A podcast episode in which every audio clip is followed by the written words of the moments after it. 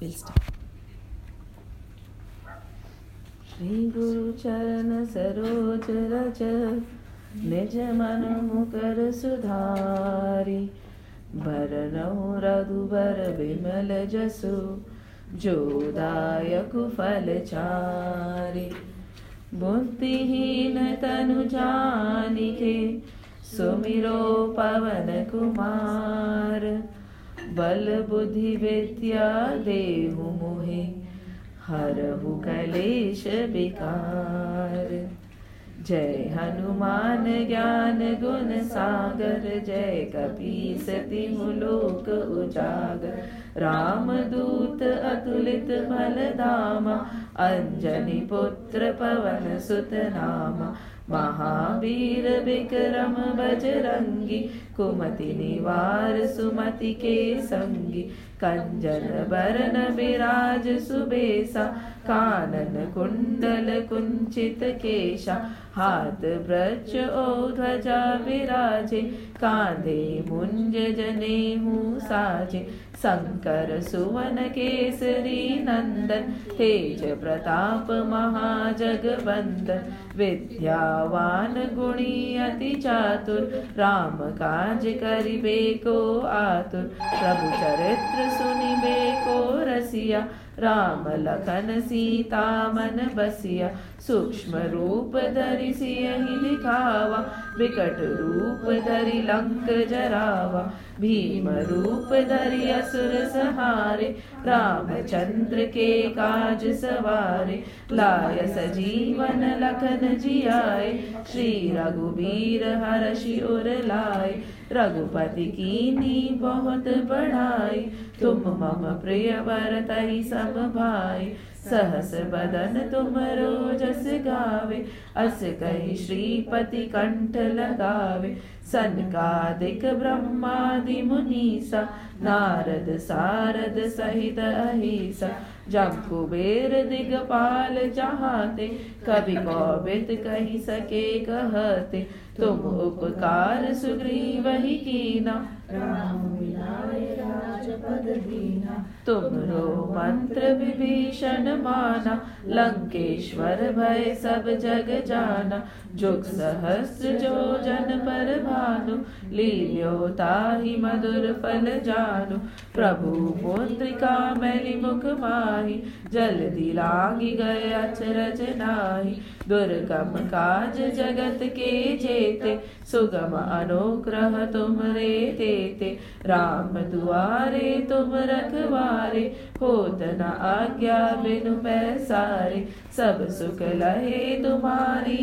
शरणा तुम रक्षक काहू को डरना आपन तेज समारो आपे तीनों लोक हांकते कापे भूत पिशाच निकट नहीं आवे महावीर जब नाम सुनावे नासे रोग हरे सब पीरा जपत निरंतर हनुमत बीरा जय जय जय संकट ते हनुमान छुड़ावे मन क्रम वचन ध्यान जो लावे सब पर राम तपस्वी राजा तिनके काज सकल तुम साजा और मनोरथ जो कोई लावे सोई अमित जीवन फल पावे चारों जुग पर ताप तुम्हारा है प्रसिद्ध जगत उजियारा साधु संत के तुम रखवारे असुर निकंदन राम दुलारे अष्ट सिद्धि नौ निधि के दाता असबर दीन जानकी माता राम रसायन तुम्हारे पासा सदा रहो रघुपति के दासा तुम्हारे भजन राम को पावे जन्म जन्म के दुख बिसरावे अंत काल रघुबरपुर जाय जहाँ जन्म हरि भक्त कहाय और देवता चिंतन धरहि हनुमत से ही सर्व सुख करहि संकट कटे मिटे सब पीरा, जो सुमिरे हनुमत बल बीरा। जय जय जय हनुमान गोसाई, कृपा करो गुरुदेव की नाई। जो सत बार पाठ करे कोई, छूटहि बंदी महासुख होई। जो यह पढ़े हनुमान चालीसा, होय सिद्ध साखी गौरीसा। तुलसीदास सदा हरि चेरा, कीजे नाथ हृदय मह डेरा। पवन तनय संकट हरन, मंगल मूर्ति रूप। राम लखन सीता सहित, हृदय बसो सुरभूप। सियावर रामचंद्र की जय, उमापति महादेव की जय। पवन सुत हनुमान की जय, बोलो रे भाई सब संतन की जय।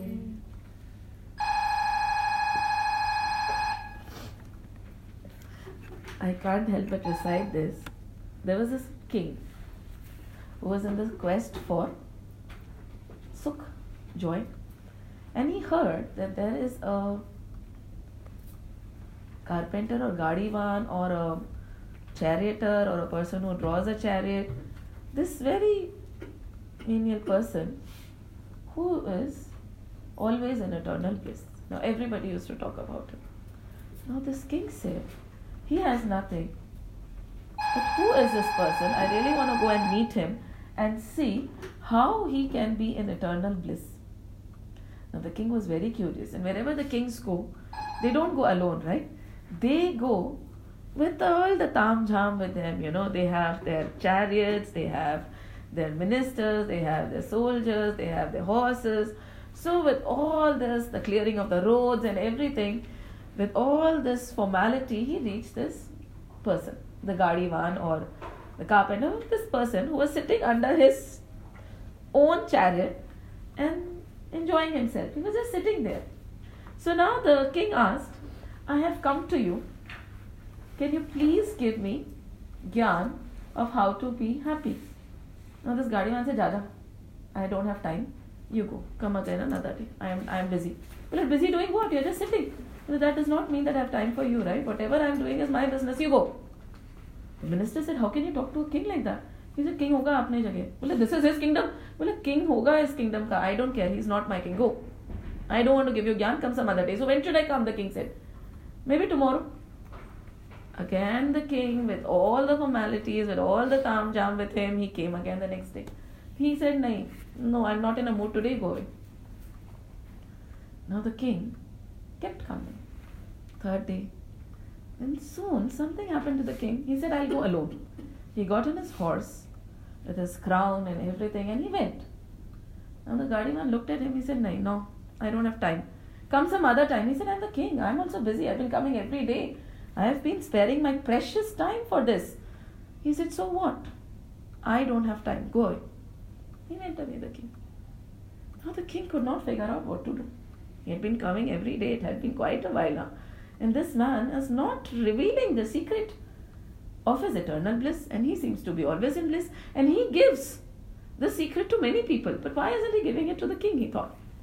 Now this king again decided that let me just leave the horse also. He walked. He walked tediously. He finally reached. But this person said, time nahi hai. But he said, there are other people sitting around you.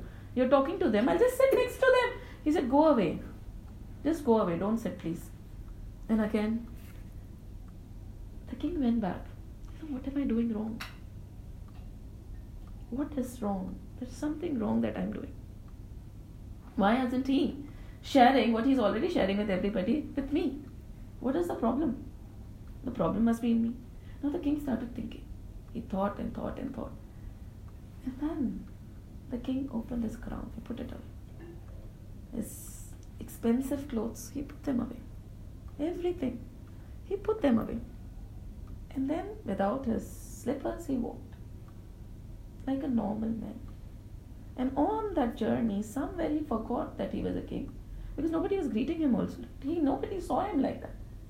and with all that walking and all that dirt flying on him, finally reached there. And he sat down on the floor, a dusty floor. This Gadiman was sitting on the dusty floor, right? Under his chariot, under whatever he was making, he was sitting. And the king sat down and he just looked at him. He waited quietly. And then this person said, good, you have come, come, come, come, let's start. Let's start. And then he started telling the secrets. Is it that easy to get the secrets? No, not everybody gets the secrets. It's these saints are very moody. They won't open their mouth if they don't want to. Only when they see a deserving candidate, they open their mouth and reveal the deepest secret of this universe. But for that, you cannot come like a king. You have to come like a nobody. And when the king decided to come like a nobody, the teacher said, okay, then he is ready. When he is a nobody, he is ready to become somebody. When he is already somebody, what will he become? Only a nobody can become somebody, right? When somebody is already a somebody, how can he become anybody? Because he is already there, right? I am that. And the king wanted to know about bliss. Is it that easy to know about bliss? And then the, this person sitting under his chariot on the floor, and this king, who was nobody now, was sitting on that same dusty floor. And then he started. And then though, you can know what happened. Beautiful, isn't it? Shukdevji Muni, he was born from a dead egg, which got Chetna because of Bhagavat. Because Shiriji was reciting the Bhagavat. Why was that egg still there? Because it was not alive. They did not throw it out because it was dead. And he got this Chetna from this Bhagavatam. But look at him. Where was he sitting? Under the garbage can waiting for Raja Janak. And Raja Janak also revealed what he wanted to reveal when the Sukhdevji Maharaj, who is beyond everything, became a nobody. So the essence of it is, many, many, many people. Ved Vyasji also got the secret from Narad Muni when he became a nobody. And he said, I don't know. Narad Muni left and right criticized his work, which he had put all the effort in doing. Vedas, Brahma Sutra, Purans, he criticized his work. But he was a nobody, so he said, okay, tell me. So now tell me the corrective measure. He said, no, your work is not wrong finally, but this is missing. So he became a nobody. Vedvyas is one of the avatars of the Lord. We'll study later. And Narad Muni, was it easy for Narad Muni to know what he knew? He also had to become a nobody. Now let's get ourselves back to Naimisharanya, where uh, Sutta, Ugrashrava, the son of Lo Maharsha, is sitting. Shaunak with his twenty-eight thousand disciples are sitting and they are questioning. Now Shaunakji Muni said, you have told us about everybody. Right? But you said that Narad Muni also had to become a nobody. But how could Narad Muni become a nobody? But Narad Muni was a what? Mind-born son of Brahma.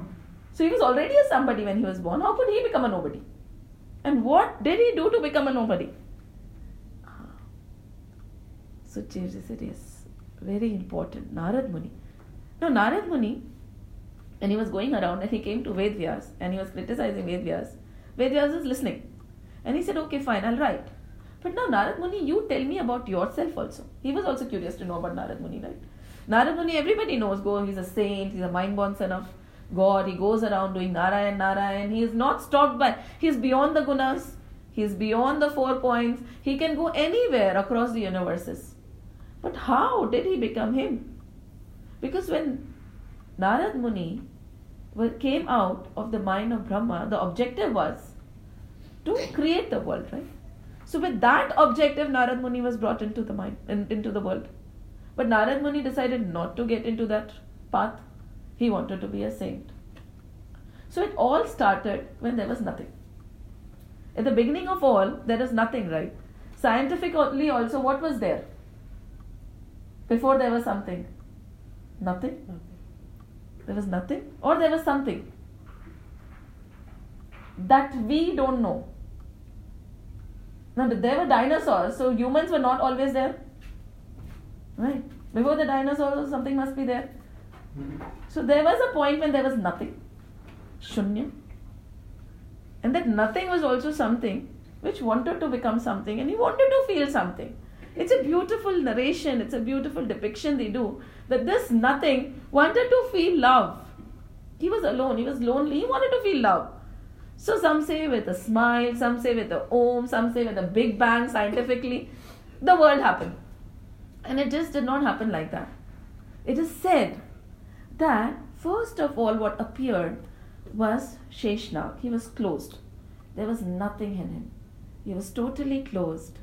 And for years and years together, there was no movement. He was in constant inertia. Nothing was happening. But after thousands and thousands of years, suddenly Sheshnag opened. And what was there inside? Vishnu was lying inside. Again, dormant. No movement. Nothing. He was also thinking and thinking and thinking. Nothing moved. Nothing happened. Vishnu was in that state for very long. Then, suddenly from the belly button, the nabhi, came a beautiful lotus plant. And then it was closed for a very long time. It gradually opened. Who was sitting in it? Brahma. Brahma. He did not know why he had been created. He also sat quietly. Thousands of years of quiet, blissful peace, meditation into why, what, Q. Vishnuji did not know, Sheshnag did not know, Brahma did not know. Finally, gradually, some chetna, some understanding of their existence came into them. Some existence. Why? What? And then, with this knowledge, Vishnu woke up, his eyes opened. His nidra went away. And when Vishnu's nidra went, goes away, the creation happens, right? And Brahma started creating. In the split of his anger or anything, we say Shivji came out. This is how it is narrated in Granths which are dominated by Vaishnavites. There might be a different narration in Granths dominated by Shaivites, but it is not wrong. All narrations are right. So, and then he started creating Marichi, the Saptarishi. So many rishis came out of Brahmaji's line. And Narad Muni here says that I was one of them. I came out of Brahmaji's thought, the mind-born son of Lord Brahma. And Brahmaji said, Beta, you have been born to make the world go around, you know. We need people. Go on. Get into the Grihastha ashram. We need lots of children. We need this world to blossom. That is the purpose of your creation. Brahmaji refused. Sorry, Naradji refused. He said, no, no, no. My ruchi is not in that. I don't want to do that. Brahmaji said, what do you mean? What's so wrong in this world? No, no, no. I just want to go around singing the glories of the Lord. I just want to just keep diving in the bliss of the Lord. And I refused to enter the Grihastha ashram at any cost. Now Brahmaji got very agitated. He said, but that was your purpose. And you're refusing. If everybody starts refusing, what will happen? And Brahmaji said, you will be punished for this. Narad Muni said, punished for this? Yes, you will be punished for this. And he was born as a Gandharv. Celestial beings who play beautiful music. He said, because you know, just want to go around playing your veena, singing the glories of the Lord, then you will be born as a celestial being doing just that. Gandharv, become a Gandharv then. If that is what all you want to do, just become a Gandharv. Narad Muni became a Gandharv. Not knowing. He used to play music, dance, enjoy, everything. And he would play the Lord songs, other songs. One day when he was performing, it just so happened that he was a very good performer, okay? He was a very good artist at that. And he was performing and suddenly he got distracted. by the beauty of a lady who was also performing with him. You know, there were a lot of girls around him. He was playing and he got distracted and he lost a beat. That is all he wanted to do. But again he got distracted. He lost a beat. And at that time, the Dev Lok got very agitated. He said, how can your mind be so polluted that you're getting distracted by looking at another woman? Why can't you focus on your work? You're not fit to be a Gandharva also. Narad Muni, not fit to be a Gandharva. The mind-born son, who was not fit to be the rishi that he wanted to be, was demeaned. He became a Gandharva. Now they are saying he's not even fit to be a Gandharva. Fine. He said, now you will be born as a Shudra. We, we read about all the four castes, right? So you will be born as a Shudra. And Narad Muni was born in the house of a maidservant. Look at the destiny, how he came down there. She was a lone mother. There was no father. She used to earn her living cleaning other people's houses. Barely could meet her daily requirements. How much was she earning? Nothing. But she loved her son very much. And she would do whatever she could to give him a better life. But unfortunately, she couldn't. She was dependent. She did not know how to do it. But then she tried and she really loved her son. She was totally attached to her son. So attached that she could not think anything beyond. And once, her boss called her and said, a lot of saints are coming.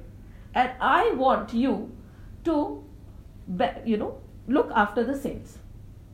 You have to take care of them, wash after them, clean after them, prepare meals for them. You have to do all this. Now, mind it. Now, Shudras are not supposed to do this, but the Granth is saying they were. She was so, that's why.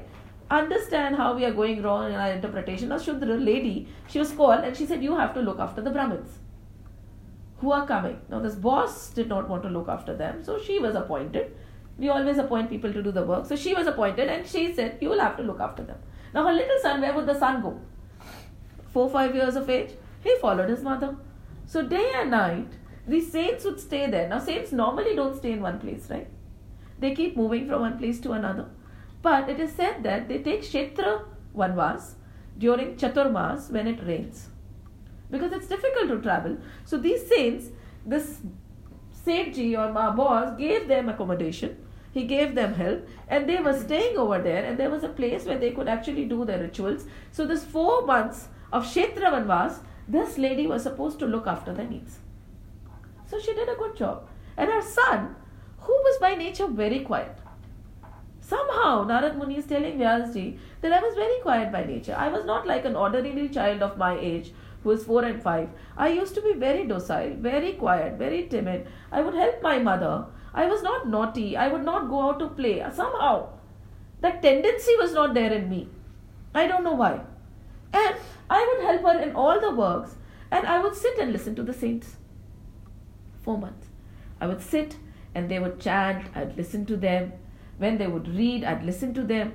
I would look at them, observe them, their way of life, what they did, what they not did, how did they behave, how did they eat, how did they pray, what were they talking about. They had discourses going on and I would just sit there and listen. And after they would finish eating, my mother would say, my dear son, go, take away the dishes, put them away, their patals, and I would do that. And one day, the saints gave me the permission to eat from their very plates after they had finished. So what I used to do was, I would eat from that plate. Just imagine how poor he was. I would just eat the leftovers of the saints. Many a times they do that puja and keep it aside. Many a times something is left. Normally, what would be left? Only that which is kept aside. Because a saint would actually clean his plate with water or intentionally he would leave something behind for the child. We don't know. But then what he started doing was, while clearing up the table, he would eat from their plates also. And this went on. He spent those four months blissfully in the company of all these saints. And then the Chaturmas got over. And it was time for these saints to leave. And this boy started crying. He said, please don't leave me and go. I don't want to live here. I want to go with you. I want to learn from you. I want to listen to you.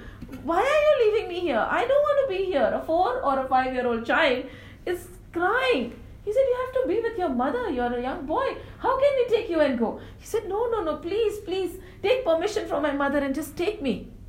That is where I belong. I know something, something is telling me that I don't belong here. Please take me. But the saint said, no, my dear child, this is not possible. You have to be with your mother. How will she live without you? Now the child said, take care. He said, then what do I do? He said, just continue doing what you're doing. Take care. The saints went away. And this mother, same life again. She used to look after him, feed him, love him, take care of him. And Narad Muni realized that there was so much of love for him, so much of attachment, I should say, for him, that he could not leave her and go also, although he wanted to. So he was obliged to stay because of his mother's attachment. Because he was born to her and she was attached to him and she was trying her best to raise him, he was obliged to stay because of her. But again he would keep thinking, what am I doing here? Why am I here?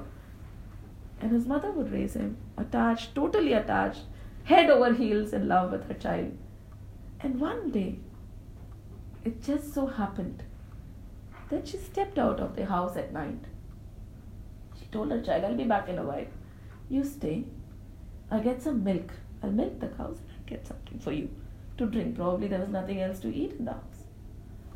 So she went, and in the darkness of the night, she stepped on a snake. The snake bit her. She died on spot, leaving behind this five-year-old child. She died. Helpless little boy. Nobody to look after him. Whatever little he was getting also, he did not get after that. Take care. But Narad Muni, all the final rites of his mother were done. He used to look at her, sit, think. And then one day he thought, now my mother is gone. It was only for her, her binding attachment to me, that I was obliging. Why am I still here now? What is stopping me now? There is nothing to stop me now. He started walking. This little boy of five, who had no sense of the directions, nothing, he started walking. He walked in the northerly direction, they say. And he used to walk around, look at the valleys and the seas and the flowers blossoming. Sometimes you'll come across beautiful gardens and you just look around. Sometimes he'd look at deep lakes, fishes, and sometimes the groves were so beautiful that he'd just sit down thinking about the Lord, thinking about the saints, thinking about what he had learned from them. And he kept walking in the northerly direction throughout. And the beauty in the north was so beautiful, he said, in the direction he was walking. But suddenly one day, he came across a dense, dark jungle. The jungle was so dark that he did not know what to do. He got scared. He was a little boy. He did not know what to do. So he went slowly.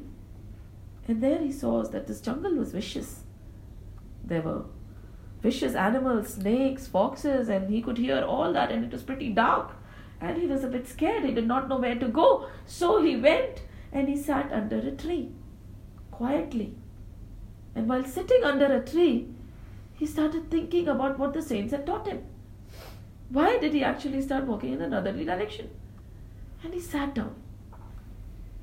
And this little boy focused his mind on that divine which is within, as the saints taught him.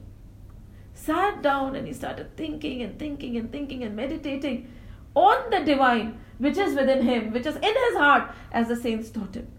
And he sat and he focused and he focused and he focused. This little five-year-old boy with his little, little hands, little, little feet, he's sitting, a bit scared, but suddenly with this focus which it went inside, the fear went away. No fear was left. And he started focusing within, on the divine which is within. And when he was focusing on the divine which is within, something magical happened. That figure which he was focusing on, that divine which he was focusing on, that form which he was focusing on, came right in front of him and stood, as if it was itched on his heart. And he just wanted to hold on to that thought. He did not want to move. He just wanted to keep looking at that form. But then the form vanished.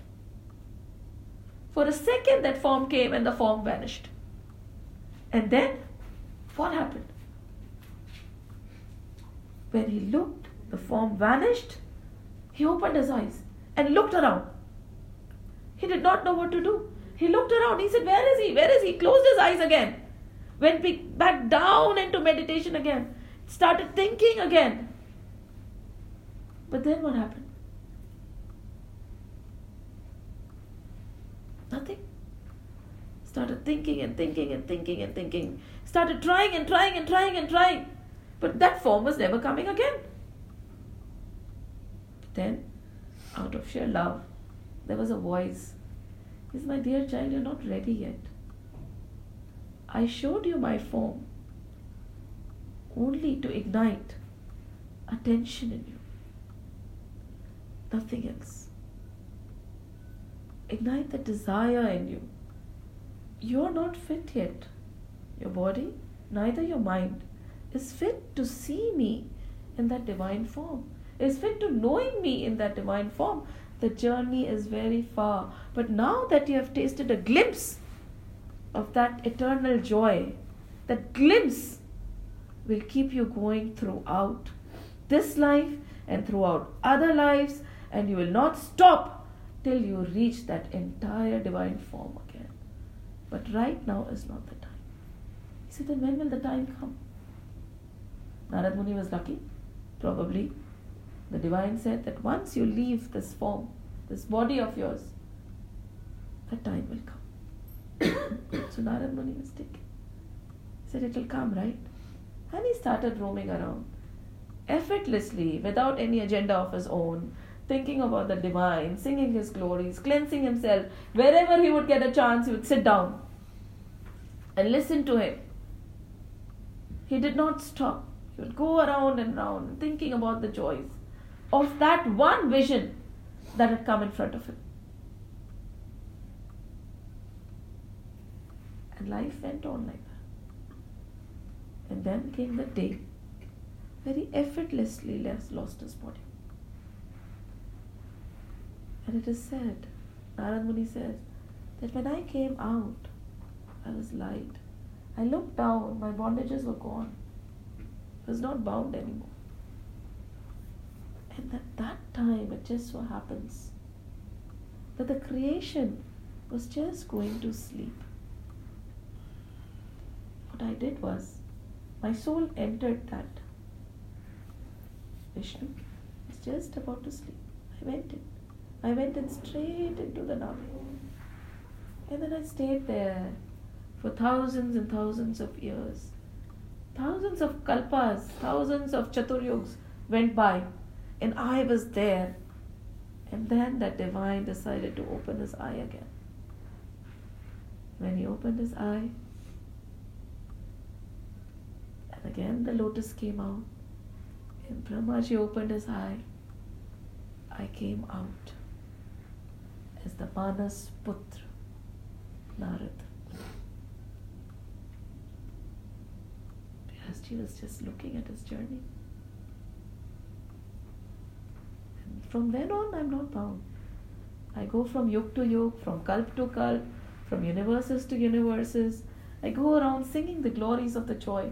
Nobody stops me, nobody hinders me, nothing is happening. I'm free. And this is about me, Vyasji. And how did I become free? I was a little Shudra boy. I did not know much. All I knew was Hari Bhajan. So write something for people like me who don't know anything. Kali Yuga is setting in. Tapas is difficult. Commitments are difficult. Austerities are difficult. Show them an easy path. Show them the dharma of bhakti and right. Right. And this Narad Muni disappeared.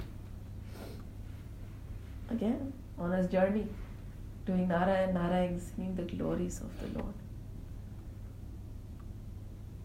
Beautiful, isn't it? The small story of Narad Muni covers almost everything that has to be told. What are we taking away? Because there's a lot to take away. What are we taking away from Narad Muni's story? Just think about his journey. Think about how he went around. Think. It's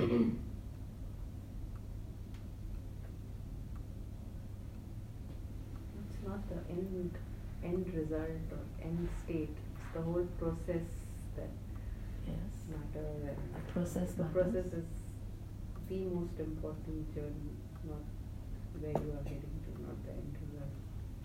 The process. Yeah. The entire journey the is important, not the destination. Because there is no destination to reach ultimately, right? Where is that? There is no distance, no destination. Still, if you see, Narad Muni hasn't reached anywhere. He's still journey. doing his journeys. He's still taking rounds. He's still learning. He still goes back, comes back, falls down, gets up. Yes, he fell. He falls down many a times. We'll keep Brahma reading about how he falls down again and again. He gets up and then he starts. So, okay. One point, yes. So it is a journey that one should start enjoying. Don't be in a hurry to reach the destination, yes? What else? It showed us that I think that it's not necessary that you need to know all the grunts or all the knowledge. Just with bhakti also, you can find that divinity. It's just that your commitment and your shraddha should be there. You know, it's going to happen, you know? He didn't lose hopes. In spite mm-hmm. of so many rules and everything, said, no, I'm going to achieve it. Shraddha is, yes, Shraddha is very, we all know about Eklavya and Dronacharya, right? We all know about Eklavya and Dronacharya. Dronacharya refused to teach Eklavya. What did he do? He made a murti of Dronacharya. And what did he do?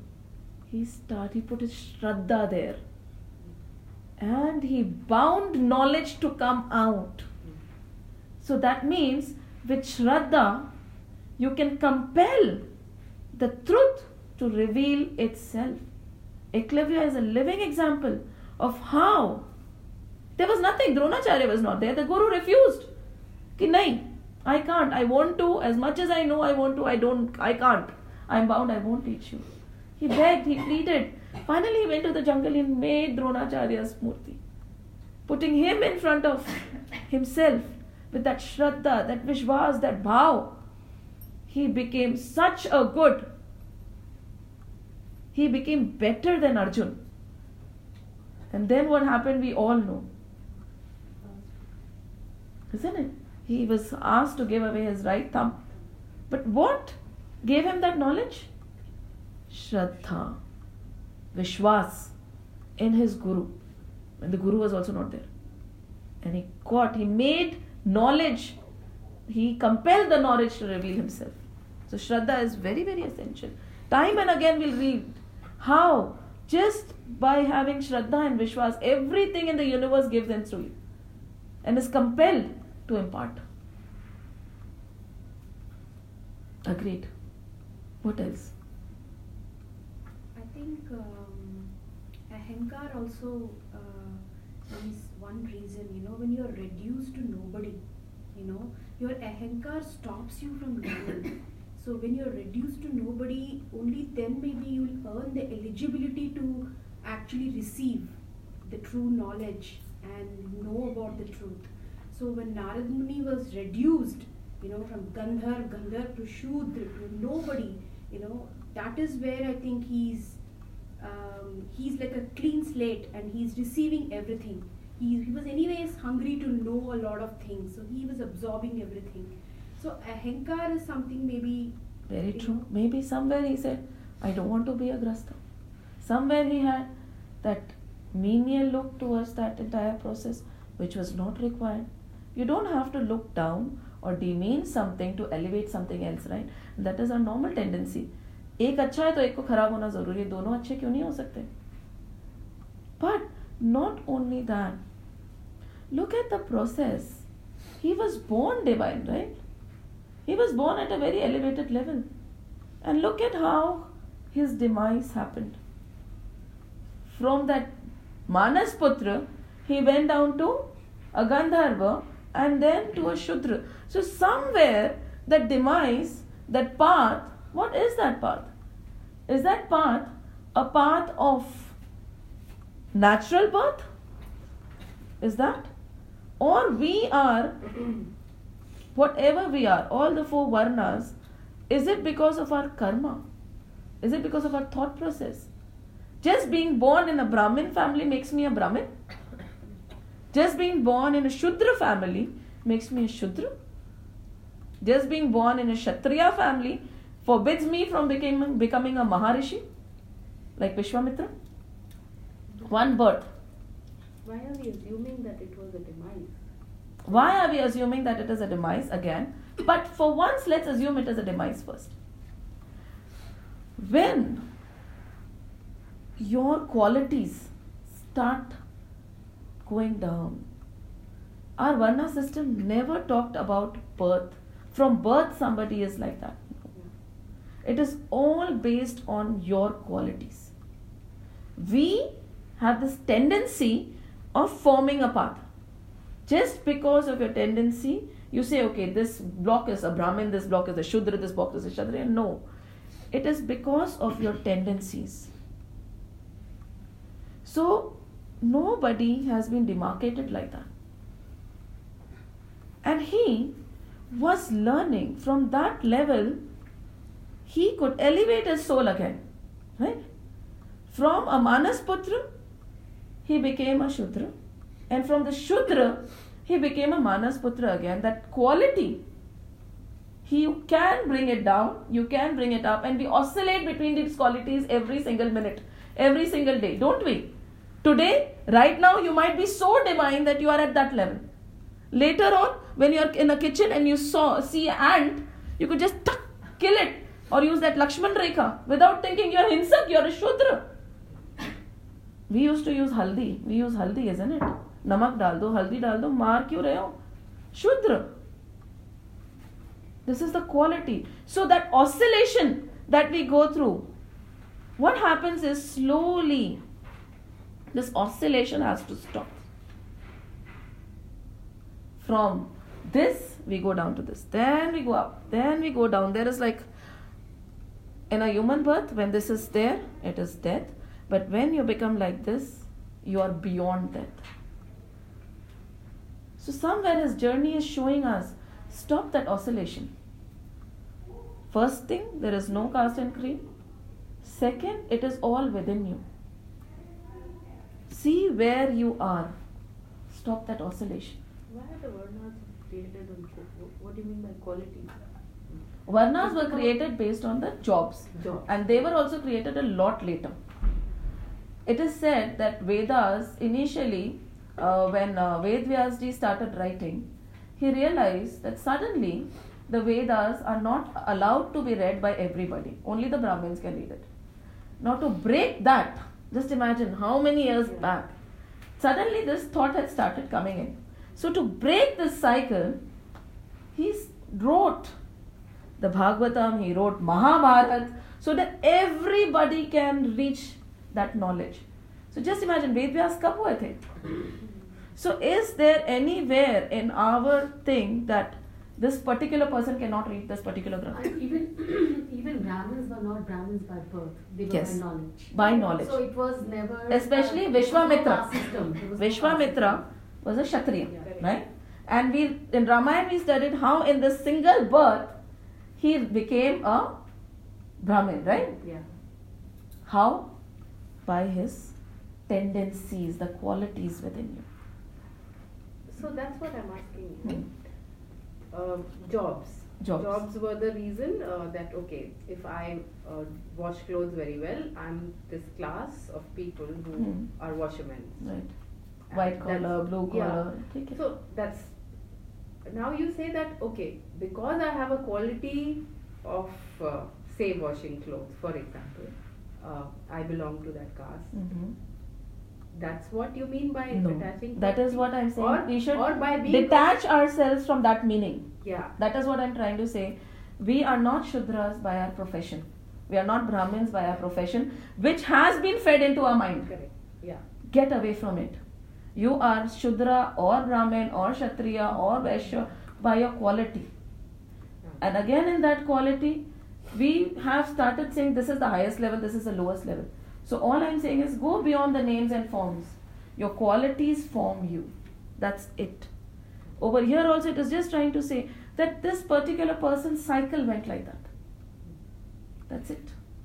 Mm. Nothing else. In fact, Ramayana mein, when Kaikeyi sent uh, Bharat to Vanvas, mm. uh, sorry, Ramchandra ji to Vanvas, Bharat came and said to his mom that you behave like Shudra. Because that was the quality what she exhibited. So that was just her thought, how you behave. It so, was never... Um, so what we have yeah. done is, we have assigned these four things to jobs, which is not the truth. That's true. And yes. uh, again, when we... Huh. So this this thing of quality is creating a subjectivity in your mind. That Shudra has to do something yes. which is menial so, or which is bad. not bad. as at par with the Brahmins or, you know. So that's what... My thing is that it is just, if you have to take it as a job thing, of division of labor has been a part of every society. It right. needs to be done. Right. It's the, it is the need. Right. And somebody has to pick up the garbage. Somebody has to read right. the books and teach children. Somebody right. has to clean the house. Right. Somebody has to cook. So, uh, but that doesn't mean uh, he has a bad quality no. or bad thoughts. Not at all. Correct. Not so, quality is a word which, uh, in it, which to me sounds very subjective. Right, it is subjective. But over here, don't go back to that division of labor. We are talking about these four Varnas in the form of your innate qualities, in the sense, what is your mental tendency? How, what is your pravarti? Yeah. How hinsak you are? Yeah. How good you are? How in oneness are you with your surroundings? So, we will for now, when we are doing Bhagavatam, we'll drop that idea of these four Varnas in the form of work.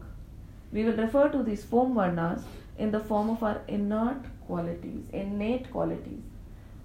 How pious we are. So, uh, yeah. sorry. So, uh, if I am very hinsak, that means I'll be a very good Kshatriya? Would it mean? No.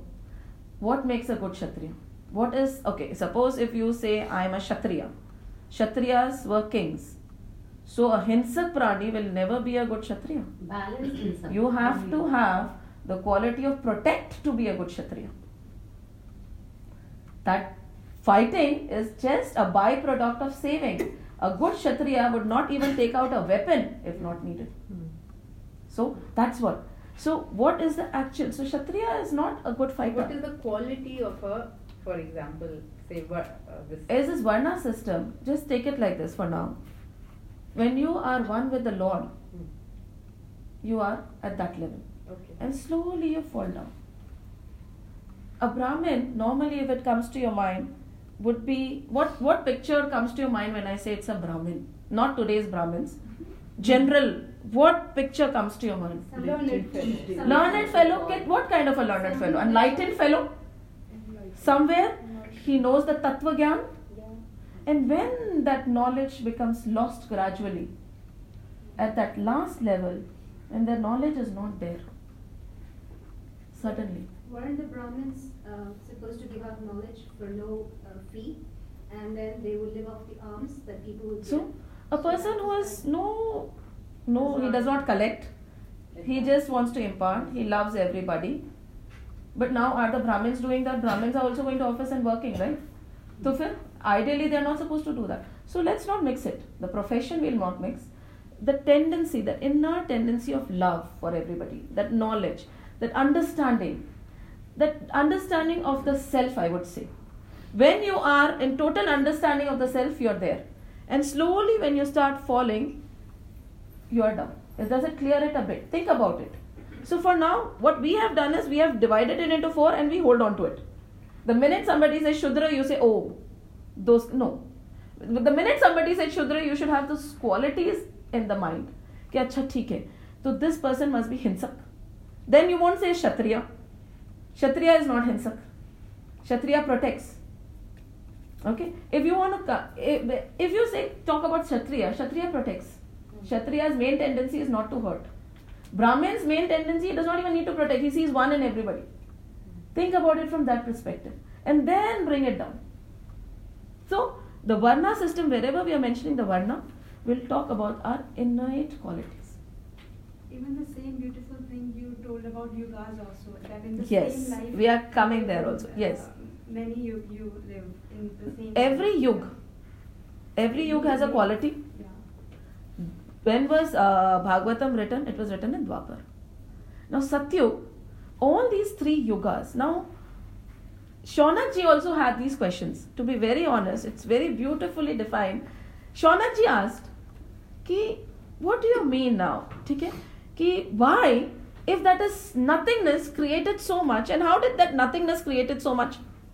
So Suji said, he created so much with three tendencies. Tamas, Rajas and Sattva. And these three tendencies, he created various. He created a Vishnu, he created a Shiva, he created a Viranchi. Not only this, he went down to create more people. He went down to create Prajapatis. He went down to create Manus. He went down to create so much. Create se matlab, he became so many. And in every yug, the quality again, Rajas, Tamas and Sattva varied. In that in Satyug, Satyug was, Sattva was highest. You went down to Treta. It came down a little. And Rajas was still there, Tamas was still there. You went down to Dwapar. Sattva was going away. When Krishna came, you know what was the situation, right? When you read the Ramayana and you read the Mahabharata, you can see the difference, even if you are a layman, in the qualities, in the nature, in the characteristics, in the morals.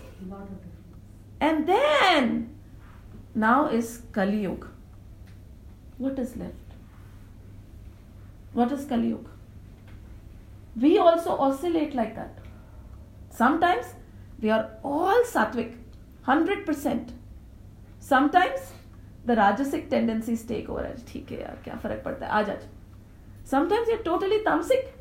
We are shouting, we are yelling, we are angry, we are jealous, we are lazy, we are ignorant. And this thing, we have the capacity in this one life also hmm. to reach that divine yes. state. So all these varnas which you're saying, if we have yes. bounded, okay, oh, I can just be a teacher, I cannot do a huh, So that's why we have we are moving away from those varnas now. No, we are no. not all, no, going to talk about it at all. Those are the qualities now. For our Bhagavatam throughout, we'll refer to varnas as qualities. What? Now, Rajas, Tamas and Sattva are the three qualities.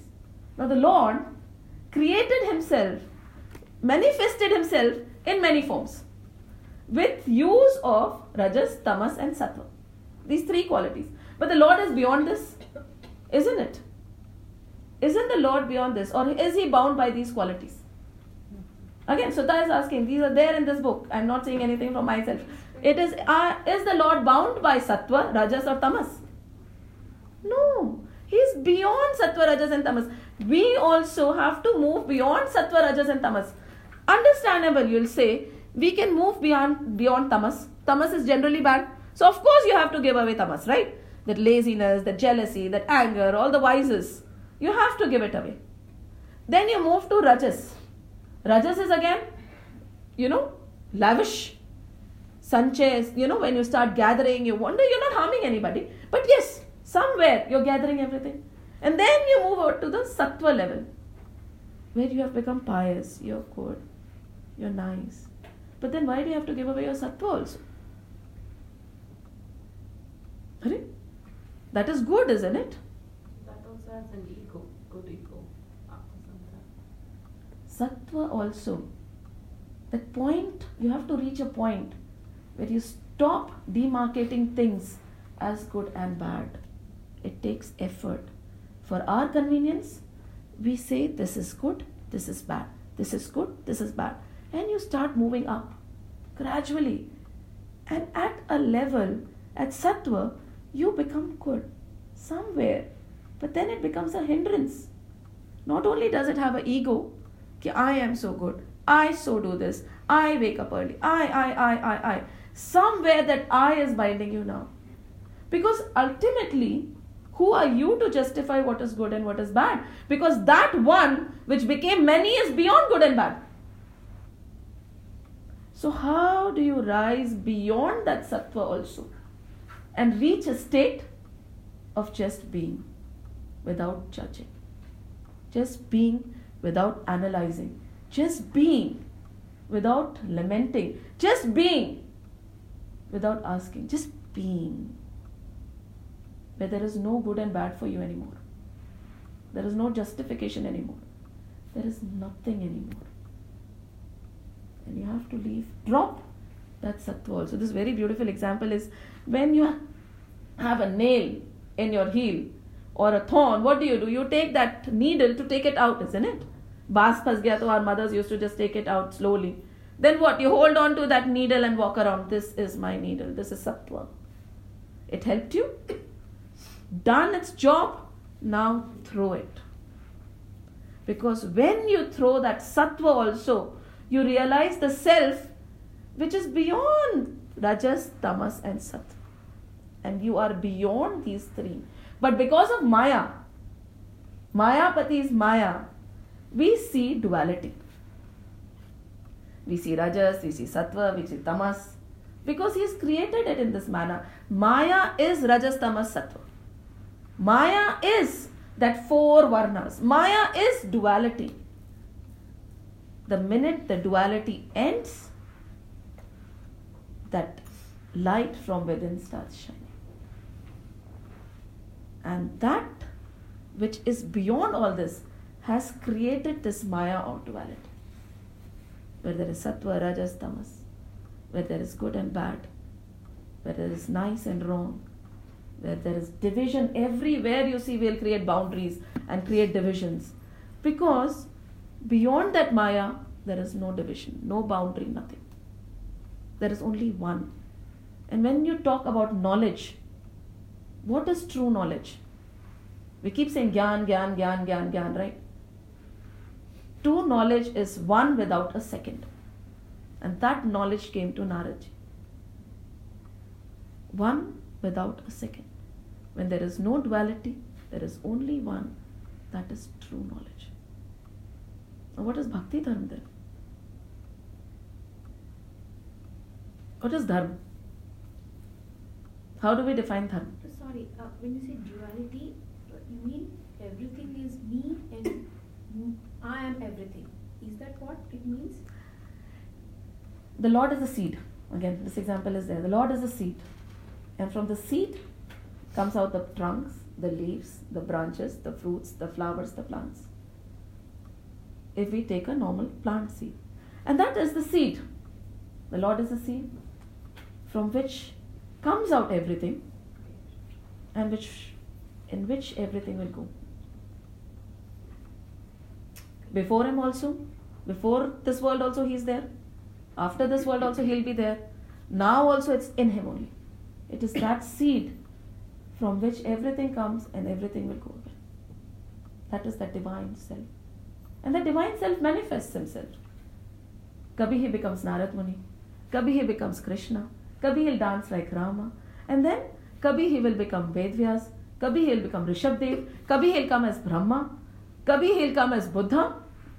twenty-three such of Sanakumars. All these avatars, twenty-three of these avatars have been discussed over here in Bhagavatam as we go forth. And it's clearly said that it is not only these twenty-three forms in which I have come. But okay, these were the great forms. So we are mentioning it here, twenty-three forms. But there are so many of me. Like when you look at the fire, there is wood, right? And then the fire is there. Because there are separate, you take away the sticks separately, so there is separate fire. But is that fire not the same? It is one fire. But just because you've taken it in different sticks, you won't say that this fire is different from this fire, is it?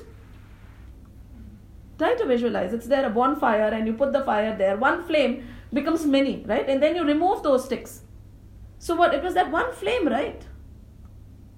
So that one seed comes down. So he says, I take many avatars. Vishnu, Brahma, Mahesh. Then I become Prajapati. Then I become Manu. Then I become your Rishabdev. Then I become your Buddha. Then I become your Krishna. And then some people will say, because we, again, are bound by names and forms. We can't think beyond names and forms, can we? The only time we can think beyond names and forms is after a level when we think about the Lord. That one. Other than that, if you sit, analyze when you're talking, everything will have a name, everything will have a form. When you describe something, it will be with name and form. Can you describe something or talk about something without name and form? Analyze for yourself and you'll know. You can't. The only thing that you can talk about without name and form is the Lord. Isn't it? You can talk about him with name and form also, and you can talk about him without name and form also. That is Bhakti Dharma. Because only with that, without that duality of name and form, you can rise above all this. Till you start, till you start analyzing all these grunts with name and form, divisions, you won't reach that end. Because he is without division. When somebody does not have a name and a form and a division, how can you analyze him with name, form and divisions? Can you? Think about it. Just think about it. So he said, I take various forms. And sometimes the qualities exhibited by some are, we say, sixty-four quality. Hence, Aka, he is full avatar. Ramji, sixty-two, sixty-three, sixty qualities. Hence, he is Dharma avatar. Narsinga is maybe partial avatar, or somebody is a amsha. How are we saying? Now think deeply. How are you calling somebody a Purna avatar, somebody a Dharma avatar, somebody a some avatar? You know, every avatar has certain qualities again. So Krishna exhibited certain qualities. And it's very simple. We keep telling the children that for their sake we say all good is equal to God, right? So you keep eliminating some bad in you, then you're still an avatar, isn't it? You're a ray of his. And that is what he's saying. I'm infinite and I take infinite avatars. But that one wave, be it Krishna or Ram, who realizes that he is not a wave, he is an ocean. And when you become the ocean, you become have the same qualities. Does the water from the ocean have different qualities than the ocean? Does it? Suppose I take the water in a glass and this is the ocean. Does the quality differ? When the quality is the same, you're God, right? So that is what they say. You can keep analyzing and keep arguing ki this is a Purna avatar, this is not a Purna avatar. Go beyond it. Everybody is an avatar. Everybody is an amsha. Everybody is an ray. And everybody has the potential to become a Purna avatar. What are you waiting for? It is in your hand. It's a journey. When Krishna can, why can't I? So, even if, I'm sorry, I'm taking yeah. this in yes, a totally yes. different way. If some, like, recently we had this something in lynching, you know, for a man somewhere down, and all those people who murdered him, just just for the fun, you know. So, so what qualities do they exhibit? Tamas. So, again, what qualities you exhibit? The soul that we are inside is one hundred percent pure. Have you seen an onion? Very simple way to understand, you know, we explain it to the children. When you peel the onion, you peel the onion, you peel the onion, what is inside? Is there something inside? Does onion have a seed? No. It's just the onion. But because of that layers, you cannot blame the onion. You cannot say ki onion ke andar kuch hai. It is that layers that are speaking. But ultimately that ray is pure. Jesus, when he was on the cross, what did he say? Forgive them, O Lord, they don't know what they do. Because they don't know what their real quality is. Just because they are doing what they are doing because of their layers, that does not mean that they don't have the ray of God in them. They have not made that effort to discover it. That cleansing. And what do these grunts do? What does bhakti do? It cleanses you. That is all that it does. When it is coming from outside, it is cleaning you. And when it starts coming from inside, you will know that you are reaching, you are revealing that true self. So when Jesus says on the cross, they don't know what they do, he is not condemning the soul at all. He is condemning the layers. He said they don't know what they are. Once they know, will they be able to do such a thing? So we have that full sixty-two, sixty-four, whatever qualities in us. We are that drop of that ocean. But we don't know. Krishna knew. Ram knew. And then that ray, the minute we make that effort to cleanse, that is when he says, I am there in everybody. You are my ray, you are my ray, you are my ray, you are my ray. Everybody is my ray. But do you know that you are my ray? And if there is, if there is a song or bhajan in Sanskrit and I'm singing it, it gives me a lot of pleasure. I don't know, somehow it moves me so much. I don't understand the meaning. And another person is saying, why are you singing if you don't know the meaning? Beautiful, isn't it? It cleanses you. This again, this is again, we have a no, Gita chanting. That people this. Tell me, oh, do they understand what they're chanting? Exactly. Beautiful, there is a story. I'll just take five minutes, we're running or short. Okay. It's related to our D N A. Huh. There, huh? There is related to our D N A. There's beautiful a very, story. Very explanation. A the child said ki mujhe Gita yaad nahi hoti, father. I don't understand it, grandfather. I won't learn it. So he said, okay, why don't you go get me a bucket of water? He emptied the coal bucket, I'll go very fast, and he ran.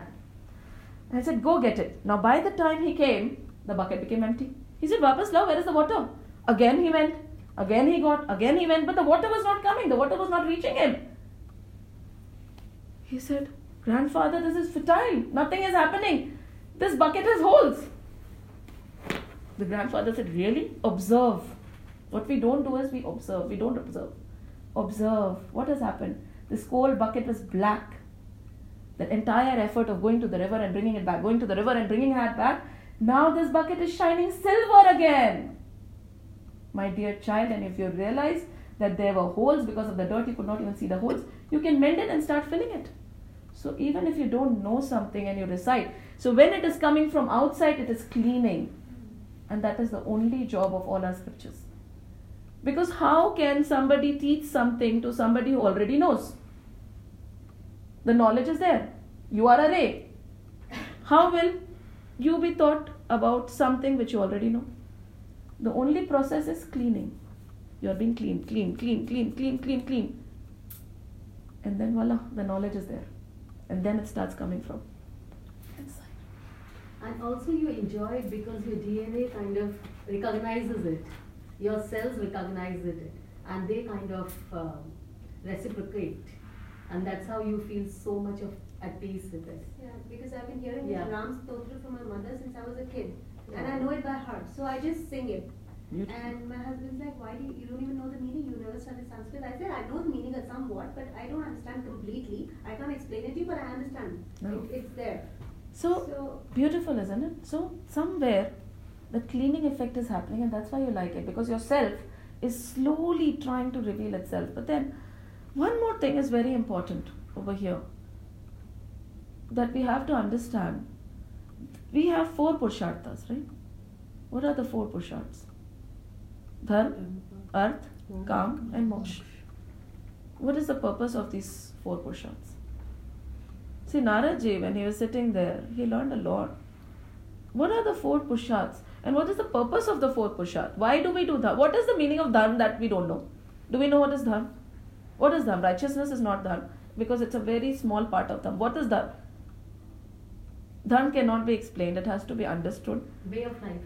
It is, moreover, yes, it's a way of life. Moreover, let's go a little subtler with an example.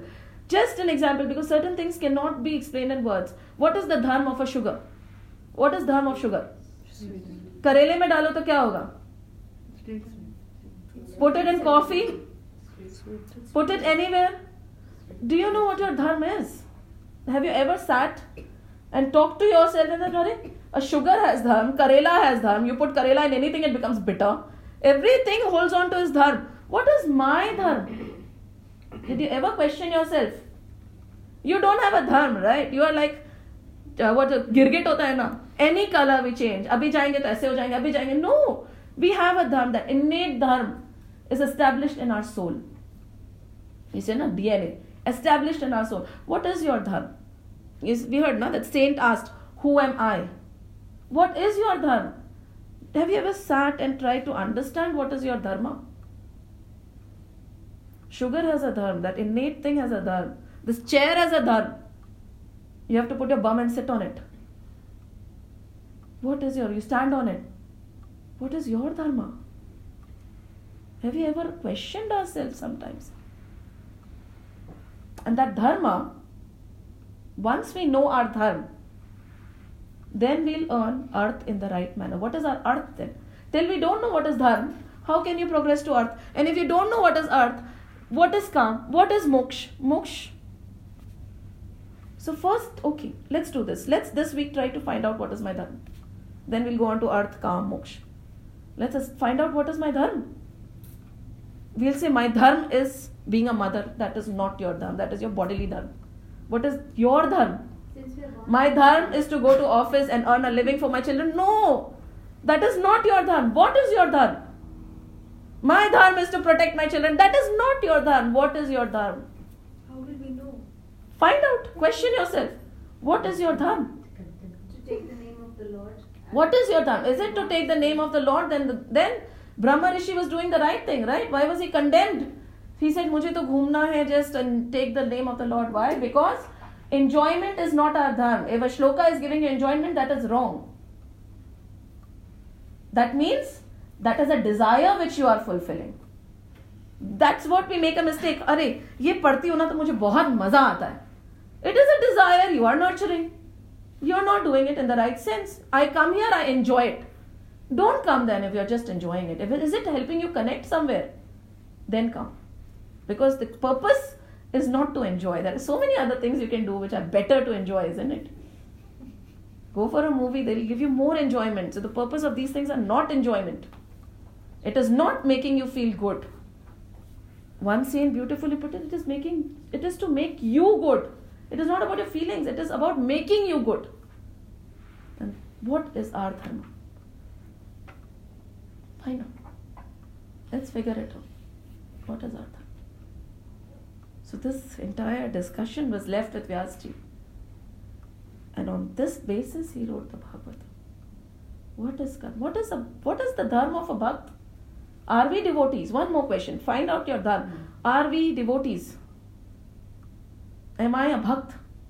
Hum bolte na, I am a Ram bhakt, I am a Krishna bhakt, I am a this bhakt. Bhakti is used so liberally. Are you a bhakt? Go back to the words of the Granth. They are very deep. On earth, shadow of bhakti is there. When we were talking about the last story, mm-hmm. we said shadow of bhakti. I never said bhakti. Because over here it is written shadow of bhakti. Bhakti Vaikuntha Dham mein rehti hai. Shadow of bhakti came down. What is the shadow of bhakti? What is bhakti? What is bhakti? What is devotion? Feeling oneness with the God. Longing for oneness. So that is again a desire. You long to become one with the Lord. So, so that is an innate desire. Or always thinking of God. Do everything for the pleasure of God. What it is, is that? that think is about it. Think again. What is dharma? What is bhakti? But one more question. Did the bhakti was here till all the yugas? Did the shadow, did the bhakti went in Kali Yuga? And no, she's, she resides in the heart of the devotees. That is okay. What. She asked Krishna, Ab main kahan jaun? Where will I be safe in Kali Yuga? Okay. She said, you go reside in the heart of the devotees. Okay. But then again, she is there. But again, Kali Yuga mein to Gyan and Vairagya to... And only the shadow of the bhakti is there in the heart of the devotees also. Mm-hmm. Mukti went away. Because we think we are bound, right? Are we bound? Do we need mukti? What is dharma? What is, what is my dharma? What is bhakti, devotion?